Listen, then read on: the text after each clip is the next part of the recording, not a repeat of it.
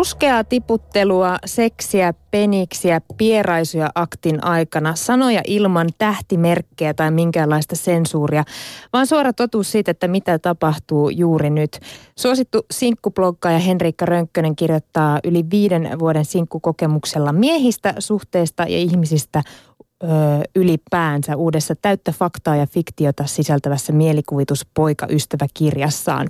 Ja nyt hän on tässä meidän kanssamme. Tervetuloa Henrikka. Kiitos, kiitos. Millainen se sun mielikuvituspoikaystävä oikein on vai onko sulla sellaista? Mulla on semmoisia montakin, se aina vaihtelee. Se on, milloin, se on joskus, tänään se voi olla eri henkilö kuin mitä se on huomenna ja se on tosi semmoinen ihana ja sympaattinen ja se kyselee multa, että miten mulla on mennyt päivä – ja sitten jos mä mietin jotakin asiaa, että mitenhän tämä nyt menee, niin sitten se aina kyselee, se on vähän niin kuin terapeutti, että se aina kyselee, että miksi sä mietit tätä ja mikä sua siinä pelottaa. Ja se vie sua eteenpäin. Kyllä, joo, kyllä, se on hirveän ihana. Onko se joka paikassa sun mukana? Ei, ei ole. Et se, se osaa jäädä kotiin. Se osaa jäädä kotiin, kun sille sanoo, että paikkaa. Hyvin koulutettu joo, siis. Joo, kyllä. No puhutaan tästä sun kirjasta. Sen päähenkilö tekee samat asiat, mitä sä, sun ystävä tai sun mielikuvitusystävä on joskus tehnyt. Millainen tyyppi tämä päähenkilö on? No siinä päähenkilössä on hirveästi minua. Että monet niistä storeista on lähtenyt silleen, että on mulla joku tunne, vaikka sydänsuru tai joku tämmöinen – ja sitten mä oon miettinyt, että miten mä saisin sen kerrottua tarinan muodossa, koska mun blogissa mä puhun sydänsurusta tunteena, kun mä en halua sinne tuoda ihmisiä. Sitten taas kirjaamaan sitten luonut sinne hahmoja tai osa on oikeita ihmisiä ollut mun elämässä, joita mä oon tavannut ja sitten mä oon niistä ehkä ottanut piirteen ja jakanut sen viiteen eri mieheen ja, ja tota, siellä on hirveästi minua, mutta sitten jotta mä saan ne teemat tai ne aiheet sinne, niin mä oon sitten joutunut keksimään sinne tavallaan myös storeja siihen ympärille – vaikka tämä kirja on kertomus sinkkuelämästä, se alkaa kuitenkin suhteesta tai oikeastaan siitä, että kun ensimmäinen semmoinen pitkä suhde menee poikki, tulee ero. Ja vaikka sitä eroa itketään, niin kuitenkin se ero on tälle päähenkilölle jotenkin täysin oikea ratkaisu. Miks, miksi tämän ihmisen piti erota? No siis, no mulhan on itsellä, siis se on hyvin se, ne erotuntemukset on mun omasta elämästä, niin kuin monet niistä tuntemuksista on – niin tota, se juttu ei vaan toimi. Ja monellahan se menee sillä tavalla, että nuorena tapaa jonkun ja sitten yhtäkkiä, kun on vähän aikuistunut, niin huomaa, että ollaankin ihan tosi tosi erilaisia. Ja se ei enää, sitä ei saa rakennettua sitä suhdetta ikään kuin enää uudestaan, kun sitten on kasvanut jo aiku, nuoreksi aikuiseksi. Eli sitten sillä oli vähän sama, sillä hahmolla – Tilastokeskuksen mukaan mä vähän tongin siellä vuonna 2013 avioeroon päätyneitä avio, avioliittoja, joissa kumpikin puolisoista oli ensimmäisessä avioliitossaan, niin näitä oli 68 prosenttia kaikista avioeroista. Öö, Onko suomalaisten jotenkin helpompi erota tänä päivänä kuin ennen? No varmaan. siitä? Niin, no siis varmaan on helppo erota, mutta musta tuntuu, että se osittain myös ehkä kertoo siitä, että – että jos niitä ongelmia rupeaa tulemaan ja niitä epämiellyttäviä tunteita ei tiedetä, mitä ne tarkoittaa ja mistä ne johtuu. Ja sitten ehkä saatetaan hakea, että, että no avioliittohan on se ratkaisu tai mennään kihloihin tai, tai mitä ikinä. Että yritetään tavallaan sitä kautta rakentaa siitä suhdetta uudestaan.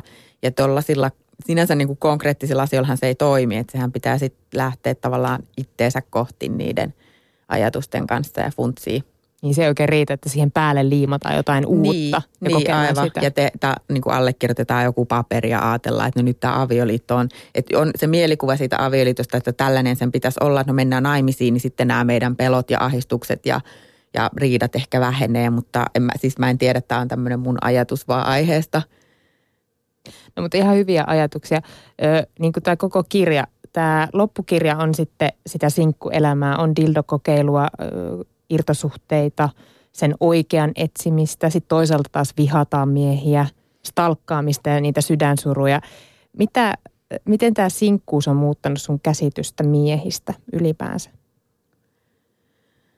Hmm. No musta tuntuu, että en mä tiedä miehistä, ehkä enemmänkin itsestään on muuttanut, minusta itsestäni se on muuttanut. Että aikaisemmin on ollut ehkä semmoinen, että haluaa, että just näistä Disney-saduista, kun tulee tietynlainen kuva, että se, että se persoonaton mies tulee mun elämään ja jotenkin pelastaa sen ja happily ever after, niin tällaiset on murentunut. Eli, eli ei ole sitä semmoista ajatusta, että haluaisit, että se mies on jonkunlainen, vaan että että enemmänkin on kiinnostunut tutustumaan siihen mieheen, että millainen se on ja sopisi meidän elämät yhteen. Että se on mun mielestä tässä sanotaanko ihan viimeisen kymmenen vuoden aikana mun omassa elämässä muuttunut paljon.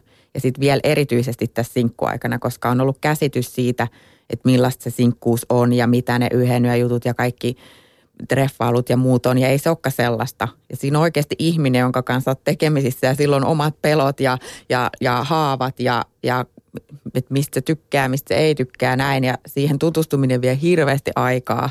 Että se, et se on sitä, jotenkin se mun alkusinkkuaika oli sitä hirveän semmoista pintaa. Että ei halunnut tutustua siihen mieheen, ehkä halunnut laskea sitä lähelle. Mutta se, että onko mun ajatus miehistä muuttunut, niin ei välttämättä sillä tavalla. Mutta, niin, mutta nimenomaan ehkä itsestä. Niin. No mitä sä oot mieltä tämän aamun äh, Hesari äh, uutisoi siitä, Mia Halonen, äh, olikohan se nyt rakkausneuvoja, asiantuntija vai minkälaisen tittelin, rakkausvalmentaja, tällaisen tittelin hän hänellä siis oli. Ja hän sanoi, että hän ei, hän ei usko enää rakkausavioliittoihin, vaan järkiavioliittoihin. Mitä mieltä sä oot, Henrikka Rönkkönen, tästä ajatuksesta? No, um, ihan voin, voin uskoa samaa. En mä ole miettinyt tätä tota asiaa, mutta, mutta tota, tavallaan musta tuntuu, että sen tunteen pohjalta lähdetään hakemaan ehkä sitä avioliittoa tai parisuhdetta, mutta sitten kuitenkin se pitkäaikainen ystävyys ratkaisee sen, että millainen siitä suhteesta tulee. Muut järkiavioliittoja, onko ne ennen vanhaa sitten ollut jotenkin rakkausavioliittoja, en mä tiedä. En mä osaa oikein tuohon sanoa. Mä katoin sitä juttua vähän ja sitten siinä oli puhuttu, että, että ei uskalleta myöntää sitä, että haluaa rakkautta – mun mielestä tuossa jutussa. Että sinkku ei uskalla myöntää, mutta se on mulle hirveän vieras käsitys, koska mulle se on ollut hirveän selkeä aina jotenkin se rakkauden kaipuu. Niin, jotenkin tuntuu siltä, että eikö se meissä kaikissa ole jopa ikään katsomatta. Niin. Jokaisella meillä niin. on jonkunlaista rakkauden niin. kaipuuta. Niin. Mutta ehkä se on sitten, kun itselläkin silloin aluksi niin ei uskaltanut laskea niitä miehiä lähelle, niin, niin ehkä sitä ei silloin ymmärtänyt, että oikeasti halusi rakkautta, mutta sitten ei uskaltanut, en mä tiedä. Ne on monimutkaisia, jänniä mm, juttuja. Mm. Toisaalta sehän siitä tekee kiinnostavaa. Öö, no jos, jos jotenkin sellainen mm, pitkä ystävyys öö, voi olla niin kuin yksi, yksi sellainen kulmakivi mm, hyvälle avioliitolle, niin voiko käydä niin, tai mitä mieltä saat Henrikka, että voiko ihastumisen kokeneet mies ja nainen olla kavereita? Voi. Voi mun mielestä. Se vähän riippuu varmaan, että jos se menee seksisuhteeseen tai sillä tavalla, että siihen tulee tämä aspekti mukaan, sitten se helposti muuttaa sitä. Että sitten saattaa käydä niin, että toisella on sit enempi tunteita ja haaveita kuin toisella, mutta kyllä mä ainakin olen itse semmoinen, että mä ihastun tosi helposti. Että vaikka mulla ei ikinä ollut suhdetta naisenkaan, niin mä saat, mulla saattaa olla jopa naisihastus, että joku on semmoinen, että mä rupean silleen kikattelemaan – että, että tavallaan se semmoinen välittämisen tai kiinnostuksen tunne on mulla ainakin tosi herkässä, mutta mä en ikinä ajattele, ajattele silleen, että se tarkoittaa, että mä tekisin tai että tämä ihminen nyt olisi jotenkin se joku suurempi, koska sitten tulee taas uusi tunne uuteen ihmiseen. Ja nyt mun pitää tarttua tuohon tässä iltapäivälehtien otsikot on nyt tänään ja eilen puhuneet siitä, että naisten halu naisia kohtaan on kasvanut runsaasti Suomessa. Muun muassa Iltalehti kirjoitti näin eilen. Ja tähän yksi mun Facebook-tuttava kommentoi, että eräs syy tähän voi olla, että me suomalaiset miehet emme tee riittävän hyvin töitä makuuhuoneessa. Mitä mieltä sä oot, Henrikka Röykkönen? No mä oon sitä mieltä, että mä oon tutkinut gradussa, tai siis mä Mä oon tutkinut gradussa naisten kirjoittamaa kotimaista pornoa ja sitä kautta seksifantasioita ja naisilla on kyllä varmasti ollut aina niitä, että se on hyvin suuri prosentti naisista, jotka fantasioi seksistä naisten kanssa. Mutta mä luulen, että sitten on uskallettu aikaisemmin hirveästi puhua. Eli se Mut, on ollut olemassa? Kyllä mä luulen, että se on ollut olemassa. Ja se, että mitä nyt tulee miesten petipuuhiin, niin sehän on sitten yksilöllistä, mitä kukakin sitten haluaa. Ja se liittyy niin paljon persoonaa ja omia kokemuksia, että – et, niin. Niin vaikea lähteä yleistämään. Niin.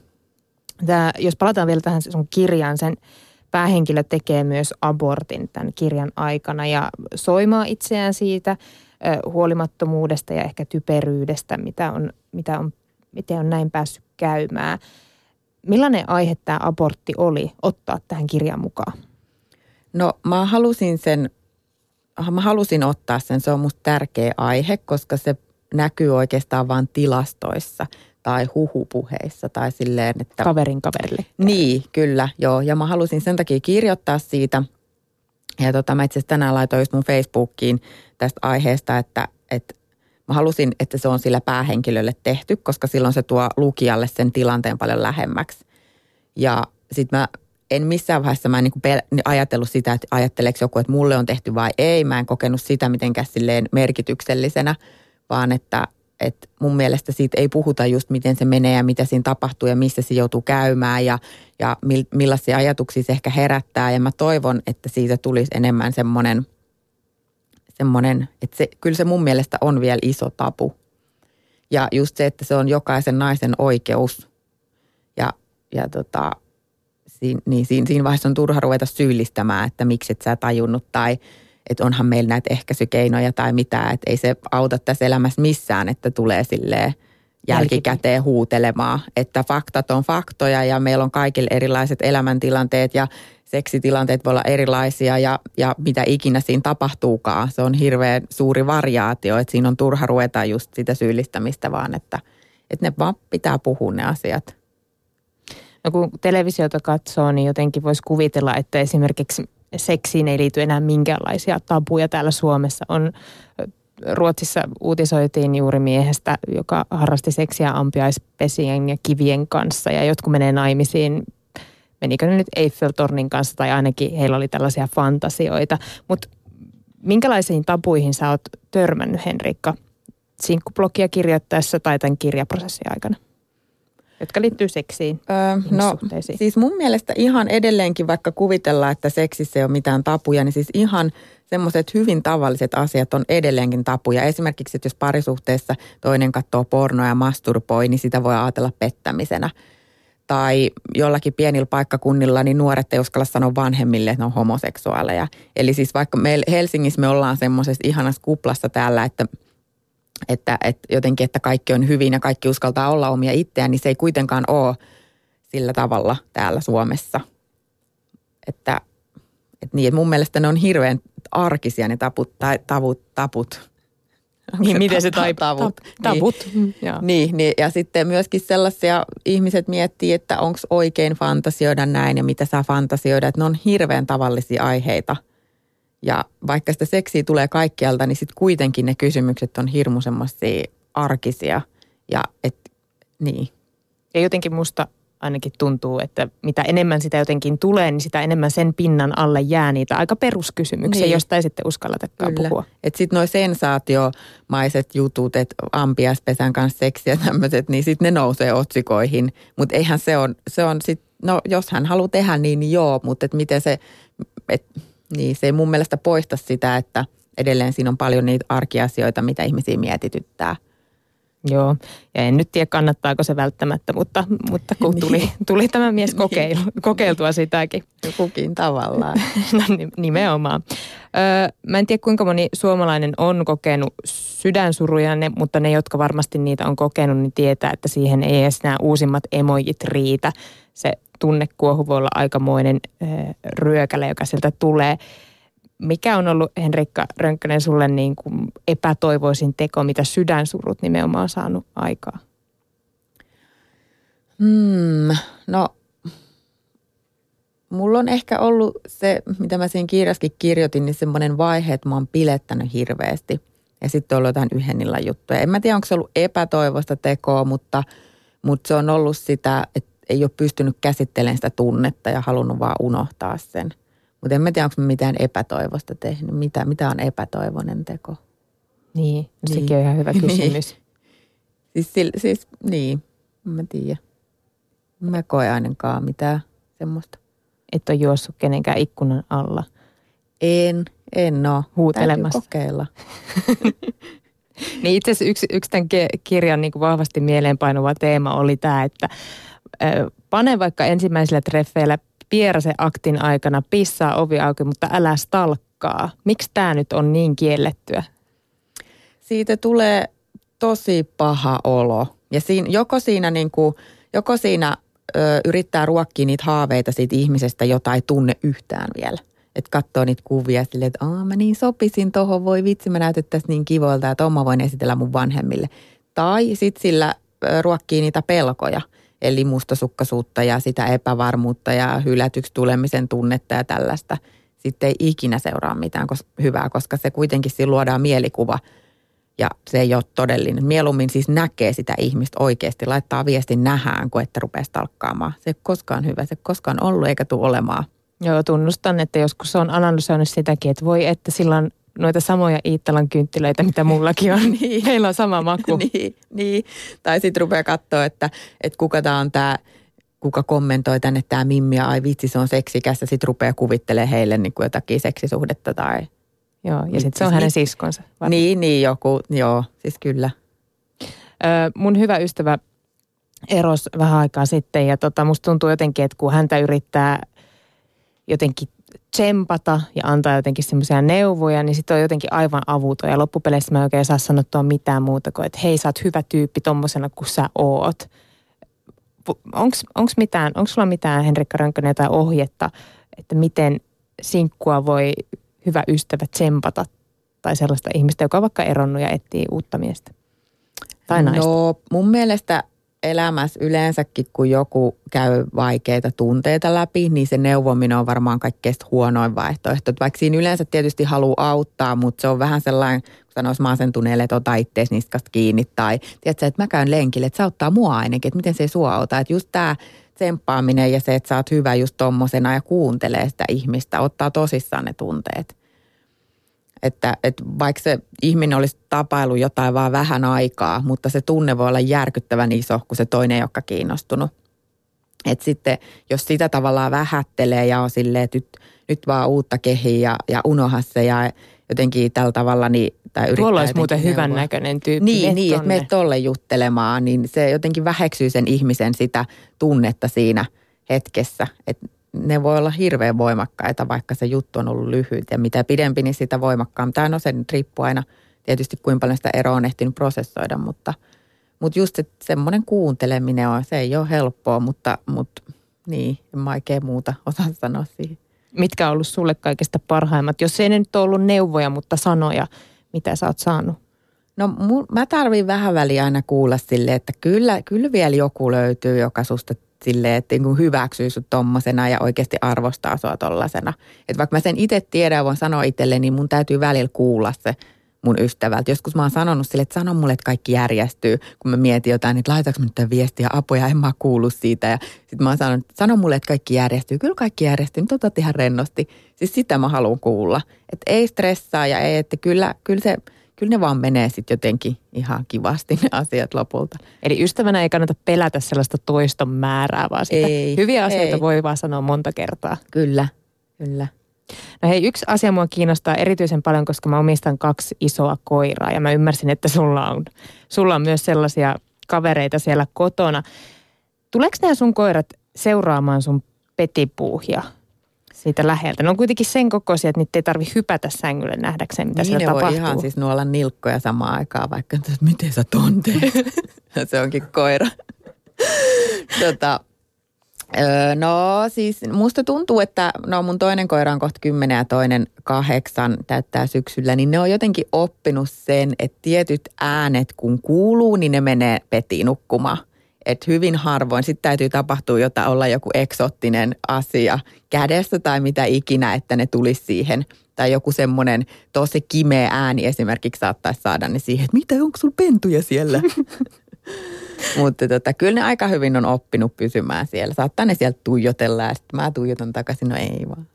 No mutta sulla, sulla ei kuitenkaan ole semmoisia, että sä joudut selitellä siinä sitten sille partnerille vaikka, että että pidetään tämä makkariovi auki, että koirat ei hätäänny tai mitä tämmöisiä rutiineja. Niin, no siis mähän asun yksiössä, eli siinä, siinä ei ole ovea. Ei ovia. niin, niin, että se on niin kuin kaikki tai ei mitään.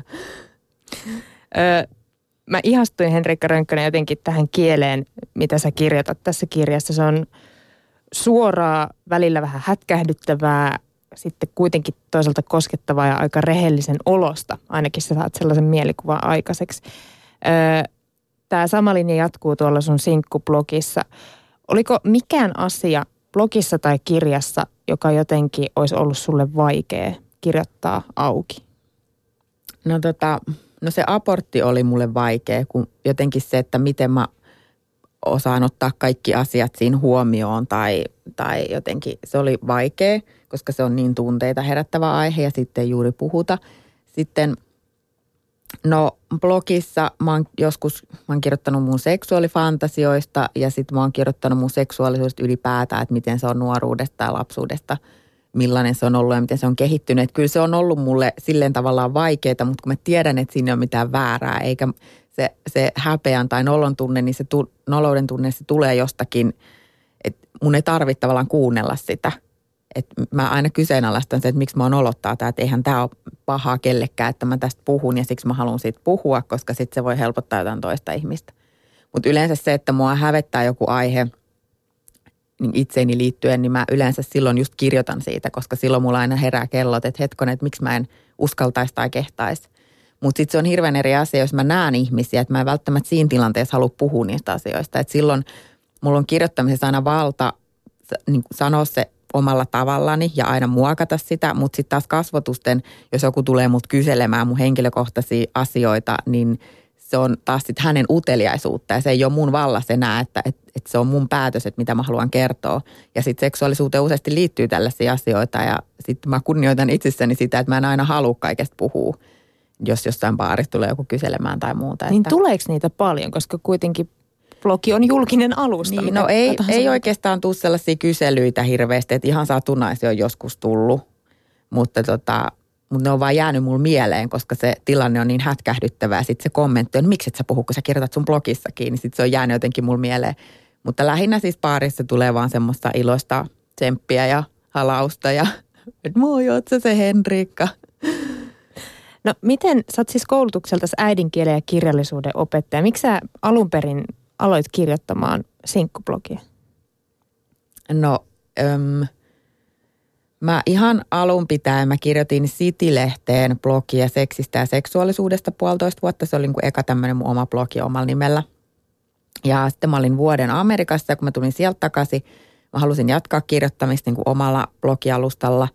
Ja silloin mä mietin, että no jos se on vaan Henriikan blogi, niin eihän, että mä tarvin sille jonkun kattoteeman. Ja sitten mä mietin, että mitä, mitä mä oikeasti, mitä mä haluaisin siellä puhua – ja sitten mä mietin, mitä mä puhun mun kavereitten kanssa. No just sitä, että no se vastas vaan tälle. Se vastas niinpä. Mitä tämä niinpä tarkoittaa? Aina Oliko niin siinä tää... pistettä vai ei? niin, niin, ei ollut. Tai oli. Milloin tai ok, tämä hymiö. Just tämä. Siis kaikki, kaikki tämä ana, miesten analysointi ja sitten se tuli siitä se sinkkuteema.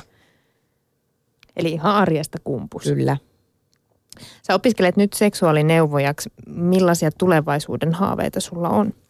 Nyt no, kun esikoiskirjakin on tässä pöydällä. Niin, niin, no mä oon nyt vähän hämmentynyt, kun mun haaveet on täyttynyt ja nyt mun pitäisi ottaa uusia haaveita, että mitä ne sitten on.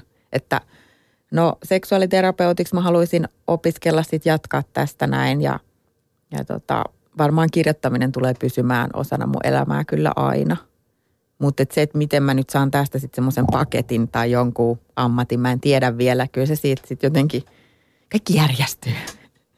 No miten sitten järjestellään asiat, jos Henrikka Rönkkönen nyt löytää sen elämänsä miehen ja ei olekaan enää sinkku? Mitä tapahtuu sinkkublogille? Niin, mä, multa kysytään sitä paljon ja mä en siis ole itse miettinyt tuota. Se on mulle vähän kuin avaruus, semmoinen, että mulla on vaikea sitä ajatella, kun mä oon ollut niin pitkään itsekseni. Mä en tiedä, mulla ei ole mitään hajua. Katsotaan. No mutta se on sitten hauska yllätys, mitä niin, tapahtuu. Niin. Sano vielä, Henrikka, jonkunlainen motto kaikille sinkuille, jotka ehkä tuskastelee sitä omaa tilannetta ja havittelee hyvää parisuhdetta. No, mä sanoisin vaan, että herra haltuu. Ai että, se oli erittäin hyvä. Kiitos Henrikka, että pääsit meille käymään. Kiitos.